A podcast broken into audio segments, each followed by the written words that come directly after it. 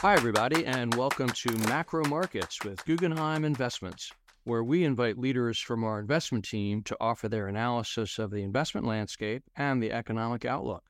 I'm Jay Diamond, head of thought leadership for Guggenheim Investments, and I'll be hosting today. We are recording this episode on August 2nd, 2023. Now, for some situational context, I want to remind our listeners that we are recording this episode a week after the Federal Reserve and other major central banks released their latest monetary policy decisions, and a couple of days before the July jobs report is released here in the U.S. So it's an interesting time in the markets because recent economic data have shown some surprising strength, and markets have adjusted to reflect the increase in the range of possible economic outcomes. As our own Anne Walsh wrote in her recent commentary, talk of Goldilocks has taken hold in the markets, and she reminds us that periods like this don't last. You can find Anne's new commentary on our website at GuggenheimInvestments.com. And here to provide an update on our economic and market outlook are Matt Bush, Guggenheim Investments U.S. economist, and Evan Serdensky, a portfolio manager on our total return team. Welcome back, Matt and Evan, and thanks for taking the time to chat with us today. Great to be with you, Jay. Thanks, Jay. Now, Matt, uh, let's start off uh, with a little update on last week's FOMC decision. What did they decide, and what you heard in the press conference afterwards, and why did they hike at all? Well, the hike was really an acknowledgement that while there has been some good news on inflation, it's it's far from enough evidence for the Fed to be convinced that inflation is on its way back down to the two percent target and going to sustainably stay there. Um, so I think the hike was pretty widely expected, but I thought some of the comments from Chair Powell at the press conference were more interesting. And really, the word I would use to characterize his comments would be optimistic. Powell really clearly stated that his base case for the economy is a soft landing. And he noted that the Fed staff, uh, after having a recession in their forecast for the last several months, no longer sees a recession. So Powell did note the, the resilience of economic growth and acknowledge that it could lead to higher inflation. But he basically said that's not a worry for the time being. And he had a similarly relaxed attitude toward financial conditions, which, despite Fed hikes, are basically at the same level they were at a year ago. So even though the Fed has been hiking, you know, broader financial conditions uh, in terms of stock prices, credit spreads, longer term interest rates, you know, in aggregate have really gone nowhere and he was asked if this easing of financial conditions was a concern. And his message was that financial conditions are getting looser, but over time they'll get to where they need to go, and the Fed isn't going to explicitly react to the easing. So, this is a less aggressive tone than we heard earlier in the year when the Fed was essentially trying to create a recession and trying to tighten financial conditions. And this was less aggressive than I expected heading into the meeting. Uh, and so that optimistic tone uh, really helped fuel market hopes of a soft landing for the economy. So, just to follow up, Matt, uh, if indeed this is optimistic, or let's even call it dovish, uh, what are the odds of a Fed hike in September? And what would the Fed need to see in order to hike again, or conversely, to pause in September? Well, the market's pricing in less than a 20% chance of a September hike. I think that number should be above 50%. While Powell could afford to be somewhat complacent about rebounding economic activity and easier financial conditions at this meeting, uh, we think another eight weeks of these conditions could make the Fed more nervous about the inflationary implications of rebounding growth and easy financial conditions, uh, especially if we continue to see commodity prices continue to rise. Uh, so, in our view, uh, a September hike uh, looks like a fairly good probability.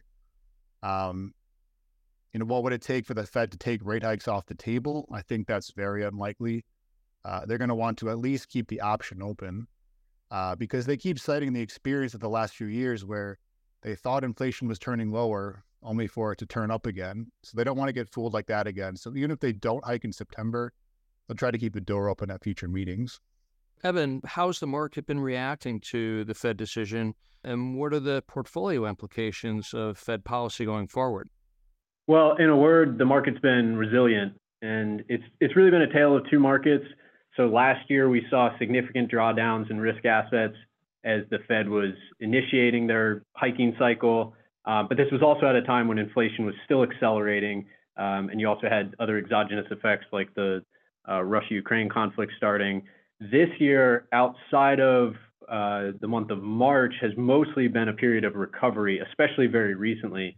Uh, and it's justifiable given the data has been better than expectations, um, and also because our research shows that pausing phases of hiking cycles generally lead to strong risk asset performance, also uh, strong fixed income performance, but but especially uh, strong risk assets. So it's not unusual. That tends to wane at the end of the pausing cycle as you uh, inevitably head towards a, uh, a slowdown. Now, notably, parts of the fixed income market are still pretty dislocated after the effects of last year. We think that's really interesting. As an analogy, within the equity market, large cap stock uh, prices have rallied significantly while a lot of the S&P has still lagged. That's very similar to what's going on in the fixed income universe, where indices have rallied, but we're seeing a lot of value in non-index credit segments that um, that have been uh, lagging the the broader rally. Um, we think it's really important to be conscious of the lagged effects of the Fed's policies, the cumulative tightening, and quantitative tightening, uh, especially. The average lags tend to vary. There's a variety of ways you can measure it. It can be off of the starting point of uh, Fed hikes. It can be when the curve's inverted, et cetera. It tends to go on a 12 to 18 month basis when you start to really see the effects flow through to the real economy, and we're right in kind of that range now. And admittedly, we're starting from a very accommodative stance. So, so you know, it could potentially take longer this cycle. But it's important to remember that quantitative tightening is going on in the background, and we have very limited precedent to go off of for analyzing the effects here. But I would think about it sort of similar to uh, high high blood pressure. It's potentially a silent killer um, where you don't see the effects until it kind of um, you know rears its ugly head. Um, and financial conditions we think are tighter than than are implied by the most common indices that people refer to. And we're seeing it in new credit creation, especially, which is very limited. So it's going to be tougher for issuers to roll out their debt in the future. So we're expecting additional stress. We're already seeing some, but we think it'll pick up. And what are the portfolio implications? So we're uh, approaching risk in a very measured way. We're overweighting higher quality segments. We're underweighting lower quality. Uh, and we're building in more liquid defensive allocations because the opportunity cost is relatively limited right now, especially in the front end of the curve with how high general yield levels are right now. Um, and as always, we're on the lookout for opportunities to play offense. And when you get disjointed markets, that's generally a good time to um, to play offense. But Matt, do you agree with Evan when he talks about the long and variable lags of monetary policy? And what is your view about a soft landing and how does this play into your view on recession probability and timing? Yeah, I absolutely agree with Evan. Um, you know, the recent economic data has shown surprising resiliency. We just got second quarter real GDP data coming in better than expected. It showed 2.4% uh, growth. And crucially, that growth is coming on the back of consumer spending holding up okay and an acceleration in business investment growth, which is getting a boost from some of these fiscal policy initiatives to onshore domestic production. Um, and so, with this resilient growth, there's obviously growing hopes in the market for a soft landing for the economy. But I think it's important to understand what's been driving the resilient growth to know if it could continue. And so, if we look over the last 12 months, we've seen headline CPI, which is what people actually feel in their pockets, fall by almost six percentage points from 9% to 3%, with energy prices outright declining. So that disinflation has been a pretty important tailwind for consumer sentiment and consumer spending. We've also seen the fiscal deficit widen from 4% of GDP last August to 8.6% of GDP currently. That's a bigger fiscal easing than we've seen in most recessions, let alone during an economic expansion. We've seen consumers draw down their large cash balances, which by some measures are now nearly back to 2019 levels. And then finally, we've seen companies cut hours aggressively and work down backlogs rather than resort to layoffs, which has really helped support job growth. And so looking forward, none of these tailwinds are likely to continue, at least not at the same magnitude that they have been. Inflation can keep falling, but it's not going to fall by another six percentage points. Uh, fiscal policy is going to become more of a headwind. Uh, the resumption of student loan payments is going to be one example of that. And employers will have increased pressure for layoffs now that hours and backlogs are more normalized, especially with uh, profit margins now getting pressured. So, you know, in my view, I think the story going forward is these tailwinds that have insulated the economy from the impact of higher interest rates and a slowdown in credit growth are going to start to fade. And those tight credit conditions have, will have a bigger impact in the second half of the year. So, in terms of recession timing, I think some of the resilient data may have pushed a recession into early 2024 rather than 2023. Uh, but in our view, that recession probability is still very high, whether it's you know a quarter or two later. So you sound like a, a soft landing skeptic.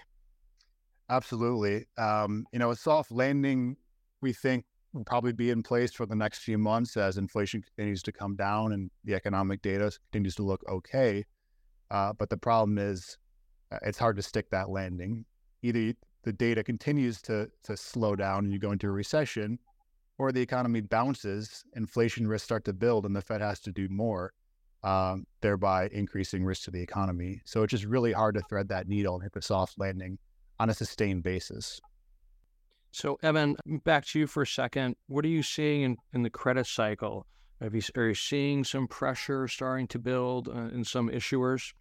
Yeah, we are. We're starting to see defaults pick up, uh, albeit off of ultra low levels from the last couple of years, but they've recovered back to a sort of average level around 3% trailing 12 month default rate.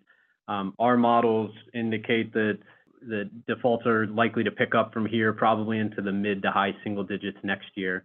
And this is because of a number of factors increased borrowing costs um, as interest rates have risen uh, there's been margin compression from labor, transport, input costs, uh, and also, you know, looking forward, the Fed has clearly stated that they want to hold rates at a restrictive stance for as long as they can to really ensure that they've beaten inflation. And that means we're going to get inverted curves for longer. Um, and inverted curves are very good at uncovering concealed leverage in the system. Uh, and so, you know, we're at a high risk of potential financial accidents, sort of like we saw in March with the regional banks, we think that's elevated and could potentially lead to more stress and defaults. Any news in the uh, corporate earnings that have been released so far for the second quarter? Well, we're in the middle of it right now, um, but so far it's been a fairly good quarter. Uh, there's been a high beat rate versus expectations, although it's worth level setting that expectations had been materially suppressed after last year. But on the positive side, certain sectors may be bottoming here. Uh, it's been sort of an uneven recovery uh, where you know housing and manufacturing, for example, are potentially at the bottom of their cycle, which is good and could serve to extend the overall credit cycle and economic cycle here, or alternatively make it more shallow, which is essentially our base case at this point for what a slowdown looks like. So, uh, Matt, Evan was just talking about the corporate credit cycle. You mentioned a little bit about this before, but what are you seeing in the consumer credit cycle? Yeah, I'd point out a couple of things. Um, I mentioned that households' cash buffers have largely been exhausted after they really built up big stockpiles in 2020 and 2021. Um, so, with that cash gone, consumers are now becoming more reliant on credit as these cash buffers are, are drawn down. The problem is that credit is both expensive in terms of high interest rates and hard to get in terms of tight lending standards. Uh, the Fed Senior Loan Officer Survey was released a few days ago and showed that bank lending standards for consumer loans continue to tighten and remain at, at pretty tight levels. So that dynamic of scarce and expensive credit is going to be a headwind to consumer spending going forward, we think. Uh, the good news is that consumer balance sheets are overall in healthy shape. You know, one metric we look at is debt service to income and that's still below any level seen from 1980 to 2019. And so that dynamic of pretty healthy overall balance sheets uh, means, you know, we continue to see the recession that's coming as being pretty mild. It's not going to be a, a big consumer deleveraging cycle like we saw post 2008. What do you think the calculus is for the Fed to start cutting rates? Not to look too far ahead, but I know that some in the market are already starting to price that in. What's the calculus and possible you know, drivers of timing? Yeah, the calculus is a high degree of confidence that inflation is not only heading back to the 2% target, not, not that it's already at 2%, but heading back, but crucially going to stay there. And so that's going to require not just reported inflation looking better, it's going to require a labor market, which the Fed views as the primary driver of inflation dynamics, the labor market um, being less tight than it is now. And so to see cuts, we're going to need a higher unemployment rate, lower wage growth, and inflation below 3%. We think those conditions will be in place early next year. We think unemployment is going to rise more than just a little bit, and ultimately we'll get up to around 5% in a recession. Great. So thank you. Now, Evan, uh, you're a portfolio manager on our total return team, uh, and therefore you have a view on sectors across the fixed income spectrum. Um, give us a rundown of what you're seeing on yields and spreads in the different sectors. Where are you finding relative value, and what are you avoiding? Sure. Well, yields are pretty elevated across the board, which is a nice change of pace from the last decade or so when we look at spreads overall, corporate spreads at the index level at least are in call it the 50th to the 60th percentile over the long-term history. So a little bit wide of average, which in our opinion is fair. Um, not terribly interesting, but given elevated cycle risks, that's um, that's somewhere in the fair value zone. Um, but we are finding interesting opportunities in in the primary market, for example, where volumes are much lower and capital is much more scarce now. And so there's been an ability to dictate terms and pricing um, in these markets to our advantage from the lender's perspective. For example, the high yield market is seeing secured issuance rates above 50%, which on average is typically closer to around 20%. So borrowers are needing to pledge security that they typically wouldn't want to in order to get deals done in this environment. Besides that, uh, there's certain segments that I've alluded to that have really been left behind, especially within structured credit, uh, like non-agency RMBS or uh, ABS subsectors that are collateralized by commercial collateral, uh, like aircraft, for example. These asset classes are trading and call it the 70th to the 90th percentile on average. Uh, and one other sector that's worth a special call out is agency MBS right now that historically hasn't looked very attractive to us, but right now is at levels not seen since the financial crisis. Those are trading around the 95th percentile. Agency MBS has really been under pressure from very, very elevated interest rate volatility, but then also forced selling implicitly from quantitative tightening, but uh, outright from the FDIC sales of the unwind of the Silicon Valley and Signature Bank balance sheets. Importantly, we're getting closer to the end of some of those technical pressures which is a positive for potential total returns. But in the meantime, we really like the high carry that we can generate right now in a what's a very high quality agency guaranteed market um, that's also very liquid. Uh, in terms of what we're avoiding, lower quality segments, floating rate borrowers that are under pressure right now, and perhaps not surprisingly, commercial real estate. We think there's definitely going to be opportunities in all of these segments over time, but we're really still just too early in the cycle for that. Yields are among the highest we've seen in you know a decade or more, um, but spreads are relatively kind of in the middle of the range. Talk to us a little bit about the difference between investing in a total return context for a high yield or a spread outcome.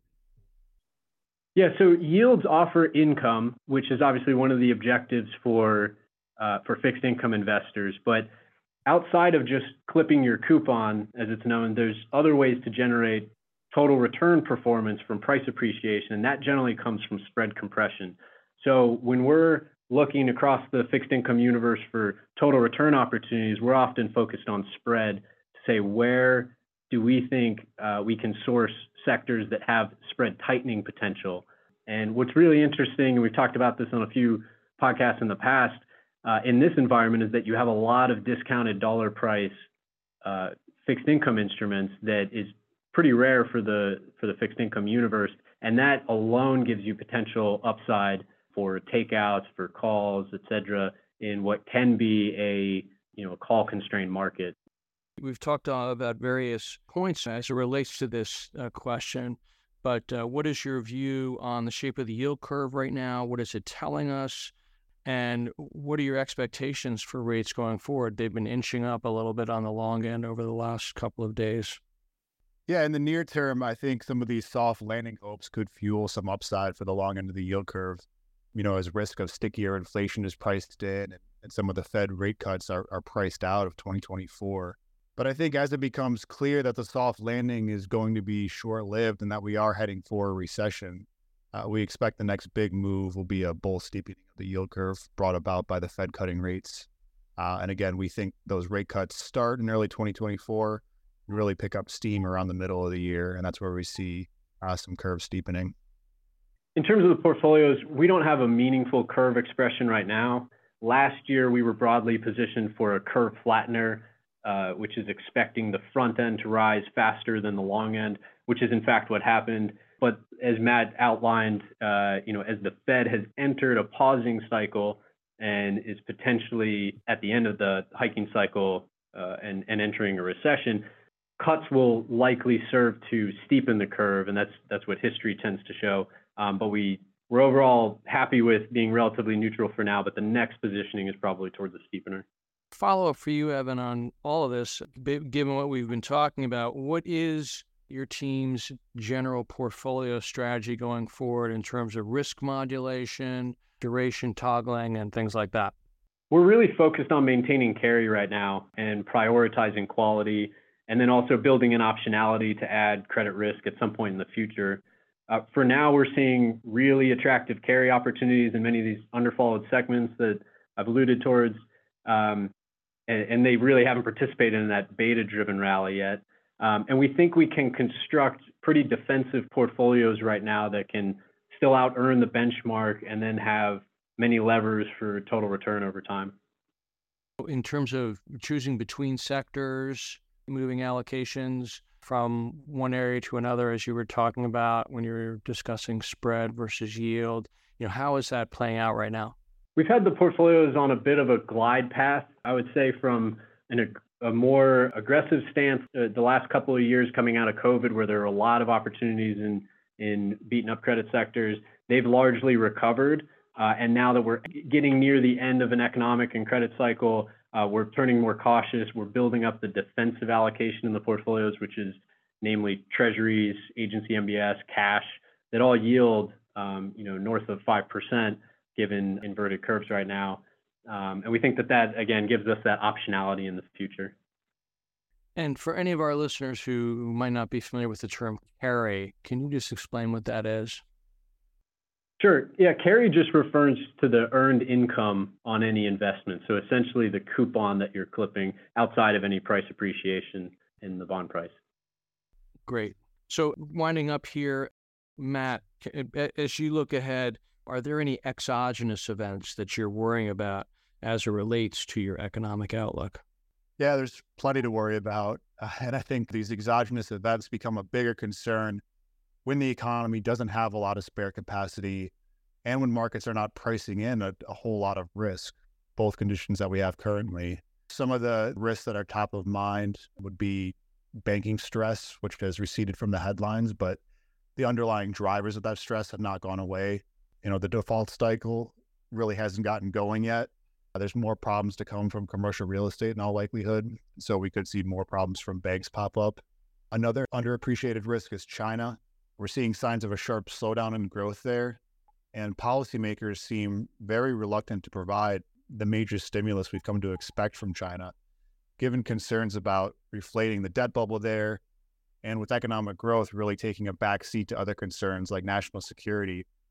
So, this big source of global demand that was supposed to be rebounding pretty sharply this year, uh, is looking more and more shaky in China. And then one other, you know, big risk we worry about is some kind of inflationary supply shock, which is not something markets are positioned for at all. It could be a weather or geopolitical shock hitting commodity prices. Maybe it's a labor strike throwing renewed disruption into supply chains, which we've narrowly averted a few of those over the last several months. Uh, but this is something that could come out of the blue and really shake the disinflation narrative. It's not in our base case. This is not something that you can really predict in advance, but it's a it's a risk to worry about. Evan, uh, before we let you go, what is a main takeaway that you have for our listeners? So I think it's important to recognize that market performance doesn't necessarily translate to what's happening into the real economy and, and vice versa. And what we try to do here at Guggenheim is take a long-term view for our clients. We take risk when we think it's warranted, but we also really want to protect investors when we think that they aren't being compensated and when a lot of these risks that Matt just outlined are elevated We'll turn the portfolios more defensive. But we think right now is a unique time where you can do both through generating high levels of carry that we think can attempt to beat the benchmark uh, without taking meaningful credit risk, which we think is a really interesting time to uh, be invested in fixed income. Thank you. And Matt, any final words that you'd like to share with our listeners? Yeah, I just want to thank all the listeners for tuning in. We really appreciate all the support, all the feedback, and all the questions we get. So thank you for everyone for listening. Well, thank you again for your time, Matt and Evan, and please come again and visit with us soon. Thanks, Jay. Thank you, Jay. All right. Well, my thanks once again to Matt Bush and Evan Serdensky for joining us today. And thanks to all of you who have joined us for our podcast. If you like what you are hearing, please rate us five stars. And if you have any questions for Matt, Evan, or any of our other podcast guests, please send them to macromarkets at guggenheiminvestments.com, and we will do our best to answer them on a future episode or offline. I'm Jay Diamond, and we look forward to gathering again for the next episode of Macro Markets with Guggenheim Investments. In the meantime, for more of our thought leadership, such as Anne Walsh's new commentary, visit guggenheiminvestments.com slash perspectives. So long. Important notices and disclosures. Investing involves risk, including the possible loss of principal. Stock markets can be volatile. Investments in securities of small and medium capitalization companies may involve greater risk of loss and more abrupt fluctuations in market price than investments in larger companies. The market value of fixed income securities will change in response to interest rate changes and market conditions, among other things. Investments in fixed income instruments are subject to the possibility that interest rates could rise, causing their value to decline. High yield securities present more liquidity and credit risk than investment grade bonds and may be subject to greater volatility. Investors in asset backed securities or ABS, including mortgage backed securities or MBS, and collateralized loan obligations, or CLOs, generally receive payments that are part interest and part return of principal. These payments may vary based on the rate loans are repaid. Some asset backed securities may have structures that make their reaction to interest rates and other factors difficult to predict, making their prices volatile, and are subject to liquidity and valuation risk.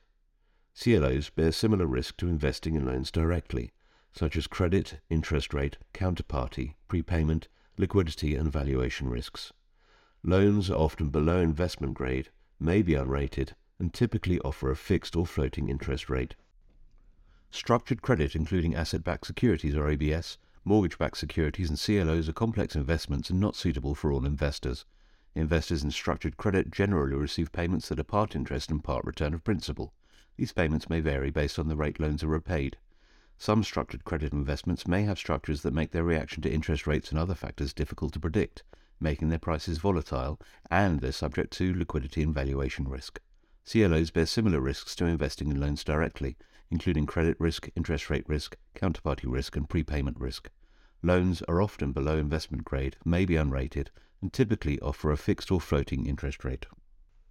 This podcast is distributed or presented for informational or educational purposes only and should not be considered a recommendation of any particular security, strategy, or investment product, or as investing advice of any kind. This material is not provided in a fiduciary capacity, may not be relied upon for or in connection with the making of investment decisions, and does not constitute a solicitation of an offer to buy or sell securities. The content contained herein is not intended to be and should not be construed as legal or tax advice and or a legal opinion. Always consult a financial, tax, and or legal professional regarding your specific situation. This podcast contains opinions of the author or speaker, but not necessarily those of Guggenheim Partners or its subsidiaries. The opinions contained herein are subject to change without notice. Forward-looking statements, estimates, and certain information contained herein are based upon proprietary and non-proprietary research and other sources. Information contained herein has been obtained from sources believed to be reliable, but are not assured as to accuracy. No part of this material may be reproduced or referred to in any form without express written permission of Guggenheim Partners LLC. There is neither representation nor warranty as to the current accuracy of nor liability for decisions based on such information. Past performance is not indicative of future results. Guggenheim Investments represents the investment management businesses of Guggenheim Partners LLC. Securities are distributed by Guggenheim Funds Distributors LLC.